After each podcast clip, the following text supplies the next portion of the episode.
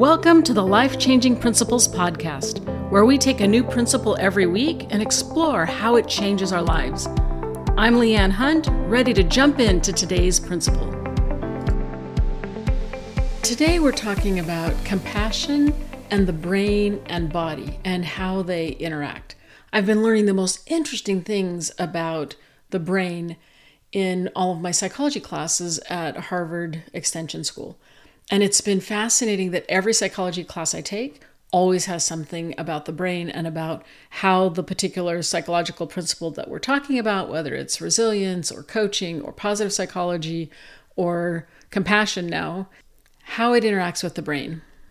The reason that I want to share this training with you is that we can do things that affect our brain and body. We can train ourselves to be more compassionate, and doing so actually changes our brain and our bodies. And that's really more meaningful than we think it is. Our brains and our bodies have more power over us than we think they do. And so training them can be really powerful. Let's talk about how this works. So, one of the first things that we learn is that the brain is not hardwired. We used to think that brains developed for children, but then by the time you got to be an adult, say 25 years old or so, that your brain was kind of hardwired and stuck, and after that, it doesn't change a whole lot. That's just not true. There's a whole field for a couple of decades now that's been developing called neuroplasticity, where they see that the brain is completely changeable. There's lots of things that can be influenced and changed in the brain depending on what happens to it. So here's a classic example if you decide to become a taxi driver in a big city like London or New York, then after your training, you're going to develop a larger hippocampus. Not only does it work more and have more memorized streets and all the places that you're going and everything, literally your your brain size of the hippocampus changes, the volume of it changes. Your brain looks different if you're a taxi driver than if you're not. I just think that's so fascinating. Now, the changes in your brain depend on a few different factors. It depends on the amount of repetition that you do, the intensity with which that practice, whatever it is you're trying to change, happens, and the amount of time that you put to it and how much time elapses between when you're training and the brain changes later on down the road. The training for the taxi drivers makes a measurable difference in just a few months of training. And there are other differences that you can measure in the brain when you practice meditation, mindfulness, and compassion training, for example. Another interesting part of the brain is something called a mirror neuron. So, our neurons are the little pieces of our brain that talk to one another, right? They have little synapses and little electricity, and they just talk to each other. And we have millions and millions and billions of them in our brain. And so the different kinds of neurons do different things. And there are some kinds of neurons, for example, that light up when we see something, when we watch something happening. There are other kinds of neurons that light up when we're actually doing something. There's a set of neurons that light up when we're grabbing something. There's a set of neurons that light up when we're smiling. There's also a third set of neurons that light up equally whether you're watching or doing the same thing. So there's a set of neurons that when you see someone smile or when you're smiling, uh, no matter which situation you're in, the same set of neurons called mirror neurons lights up. They can't really tell the difference between whether you're seeing this thing happen or whether it's actually happening to you or you're actually doing it. So for example, if you see someone smile and these mirror neurons light up, it gives your body the sensation to some degree that you're actually smiling yourself. A couple of other interesting things they've studied about compassion in the brain is that the way that we practice compassion and meditation affects our brain waves. There's high speed brain waves and kind of low speed brain waves, and compassion affects those too. I also find it super, super fascinating that they're finding neurons in the heart. There's a whole new field of study think it's called cardioneurology or something like that. Basically, it's the study of the neurons in your heart. And they found that there are loads of neurons in your gut, in your digestive tract. And so, all of this communication that's going on in your brain that we're familiar with also happens throughout your whole body. Our, our body and our brain is just this massive communication machine. So, why do we care about all of this brain science then? Well, if the brain is flexible and plastic and can change and is a little bit moldable, then we would want to find ways to do something about that, right? Ways to train our brains to do things that we value. And so there is a thing called compassion training, both in Buddhist religion, they have compassion training for the brain, compassion meditations, but also in science and research. So, this is what we've learned about compassion training in the research. Usually, the compassion training is kind of a mindful moment, an imagination of compassion for people around them. So, this is the way compassion training tends to work in the research. Every piece of research does it a little bit differently, but this is what compassion training tends to look like. It tends to be several weeks long, and each day you have a little bit of time, maybe 30 minutes up to two hours, to understand what compassion training is like and to practice it. And so, compassion training starts with becoming mindful and bringing yourself to the present moment. And so, you'll maybe take a few deep breaths, pay attention to your breath. You might be reminded to notice that you're here in the present moment, that your you know seat is grounded, that your feet are touching the floor, and to just pay attention to your body. So that brings you to the present moment. And then after you gather yourself for a few minutes and come to the present moment, then the instructions usually are to think of someone who you love or who you are close to. And it could be a pet, it could be a loved one, it could be an infant, and you take a moment and you wish for them to be free from suffering and extend to them joy and happiness. And usually this is done with some phrases like, May you be free from suffering. May you have joy and happiness. And you spend just a moment imagining that loved one being free from suffering and having joy and happiness. And then you move to somebody else. So, for example, to yourself. May I be free from suffering. May I have joy and happiness. And just sit with that moment for a minute of wishing my, your, your own self joy and happiness. And then you'll extend it out to other members of your community or family. May they be free from suffering. May they have joy and happiness.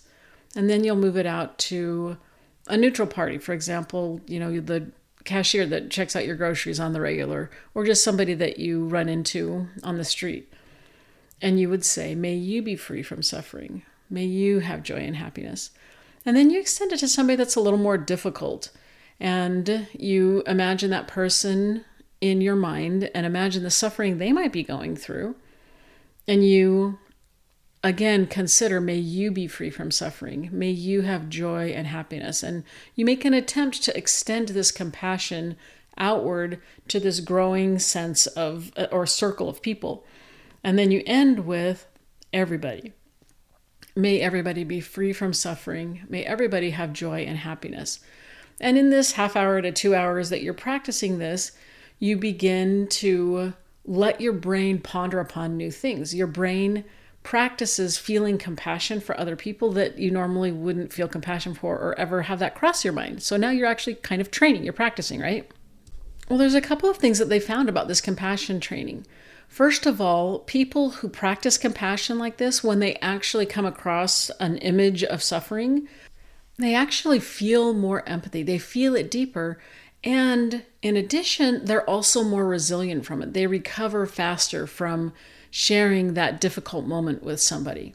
They return to baseline faster. All of the stress response that might happen, the cortisol and those kinds of things in their body, it returns to baseline faster. Another thing they found is that people who do compassion training have lower inflammation. The practice of training in compassion actually lowers those markers in the body. They've also found that people who do compassion training have less depression, they feel less depressed if you think about how this practice works, what you're really doing is using the visual back of the brain. It's called the occipital lobe. And that lobe sends signals to the hypothalamus. Hypothalamus is the part of you that regulates all your body systems. It regulates your temperature so you're not too hot or not too cold. It'll make you sweat so that it'll cool everything off and it regulates your hunger. And if you get hungry, it sends hormones throughout your body to say, hey, you need to eat, and it drives you to eat. All different kinds of, of systems the hypothalamus regulates. So, one of the things that it also regulates are your emotions.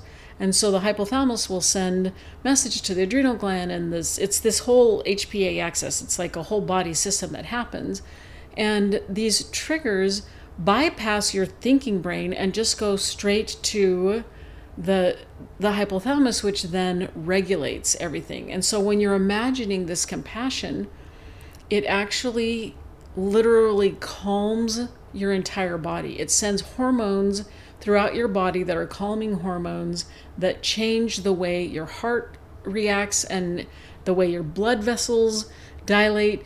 It changes the way your gut and stomach operate all of these things change because you've decided that you're going to imagine compassion for somebody else.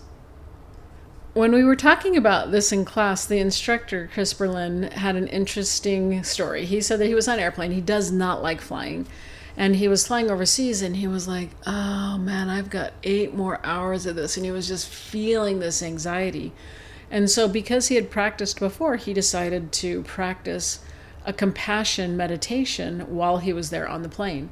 And so he began to just one at a time go around the plane and express compassion. May you be free from suffering. May you have joy and happiness to each person on the plane and pretty soon just, you know, to the whole plane in general. And the thing that happened is that not only did he experience um, a form of connection to all of them to realize that they all had some kind of suffering going on. No matter how put together someone looks, there's always something going on with everybody, or even if it's not in this moment, there will be at some future time. And he had some sense of, even though in this moment I don't know what to do with this, this is hard for me, I'm not alone in this. Everybody has their own hard thing that they're going through. And he said that he was amazed how quickly his anxiety and his unease evaporated. And so, anytime we experience some unease, some discomfort, we're exposed, we're vulnerable, we can drop into this moment of practicing compassion and seeing how it might change the situation in the class that I was teaching in our life changing membership, one of our students had this great story about a cat that she didn't want to have. So it was three to one on should we get this cat, and she was the one who didn't want the cat. And so it had actually been living with them for a couple of years, and cats do what cats do. And she was just so irritated with it all the time, just so frustrated that it was there. And she finally realized one day, this cat is causing me a lot of distress. It's really frustrating. Well, the cat's not going to change. So, if anything in the situation is going to change, I need to. And so she started practicing feeling compassion for the cat. She would think to herself, this cat didn't choose to be here. It doesn't have a choice of what it gets fed, it doesn't have a choice of where it lives, it doesn't have complete control over its life. And so, as she began to feel compassion for the cat, it completely changed her experience with it. Now, at the same time, she still didn't want the cat, and it still would bump things over and throw up and whatever cats do. And she still had to deal with those things, but it added a layer of compassion, which changed her own experience to it. There's one more part of the brain that I want to mention when we talk about compassion and compassion training and how it affects our brain. So, the amygdala is a part of our brain that is sensitive to emotions. It kind of scans the environment and scans our thoughts. And when it sees something that it thinks is important to us, kind of alarming to us, then it'll notify us. And so that's where we get the flight or fight syndrome from, where it's like, oh, something's going on. You need to be ready for this. You need to, you know, freak out. You need to stress out. You need to get ready. Like, let's do this. It's kind of the the little stress trigger. But the amygdala also does that for positive emotions too. It's just a scanner and it gets our body ready for whatever we need to do in our lives. It just has this heightened um, readiness. And so it can not only do negative things like create fear and want us to fight or flee, it can also create a sense of, of readiness, readiness to act, and, and a positive, not anxiety, but a positive energy to meet life's demands. The research is really interesting around compassion studies and the amygdala. So, in one study, the amygdala they found was less reactive after a few weeks of compassion training. And the way they would do it is they would show people pictures of just neutral people or people who were in distress. And originally, before the training, their amygdalas would light up like, ooh, someone's in distress. This is a problem. And it would light up and kind of alert them.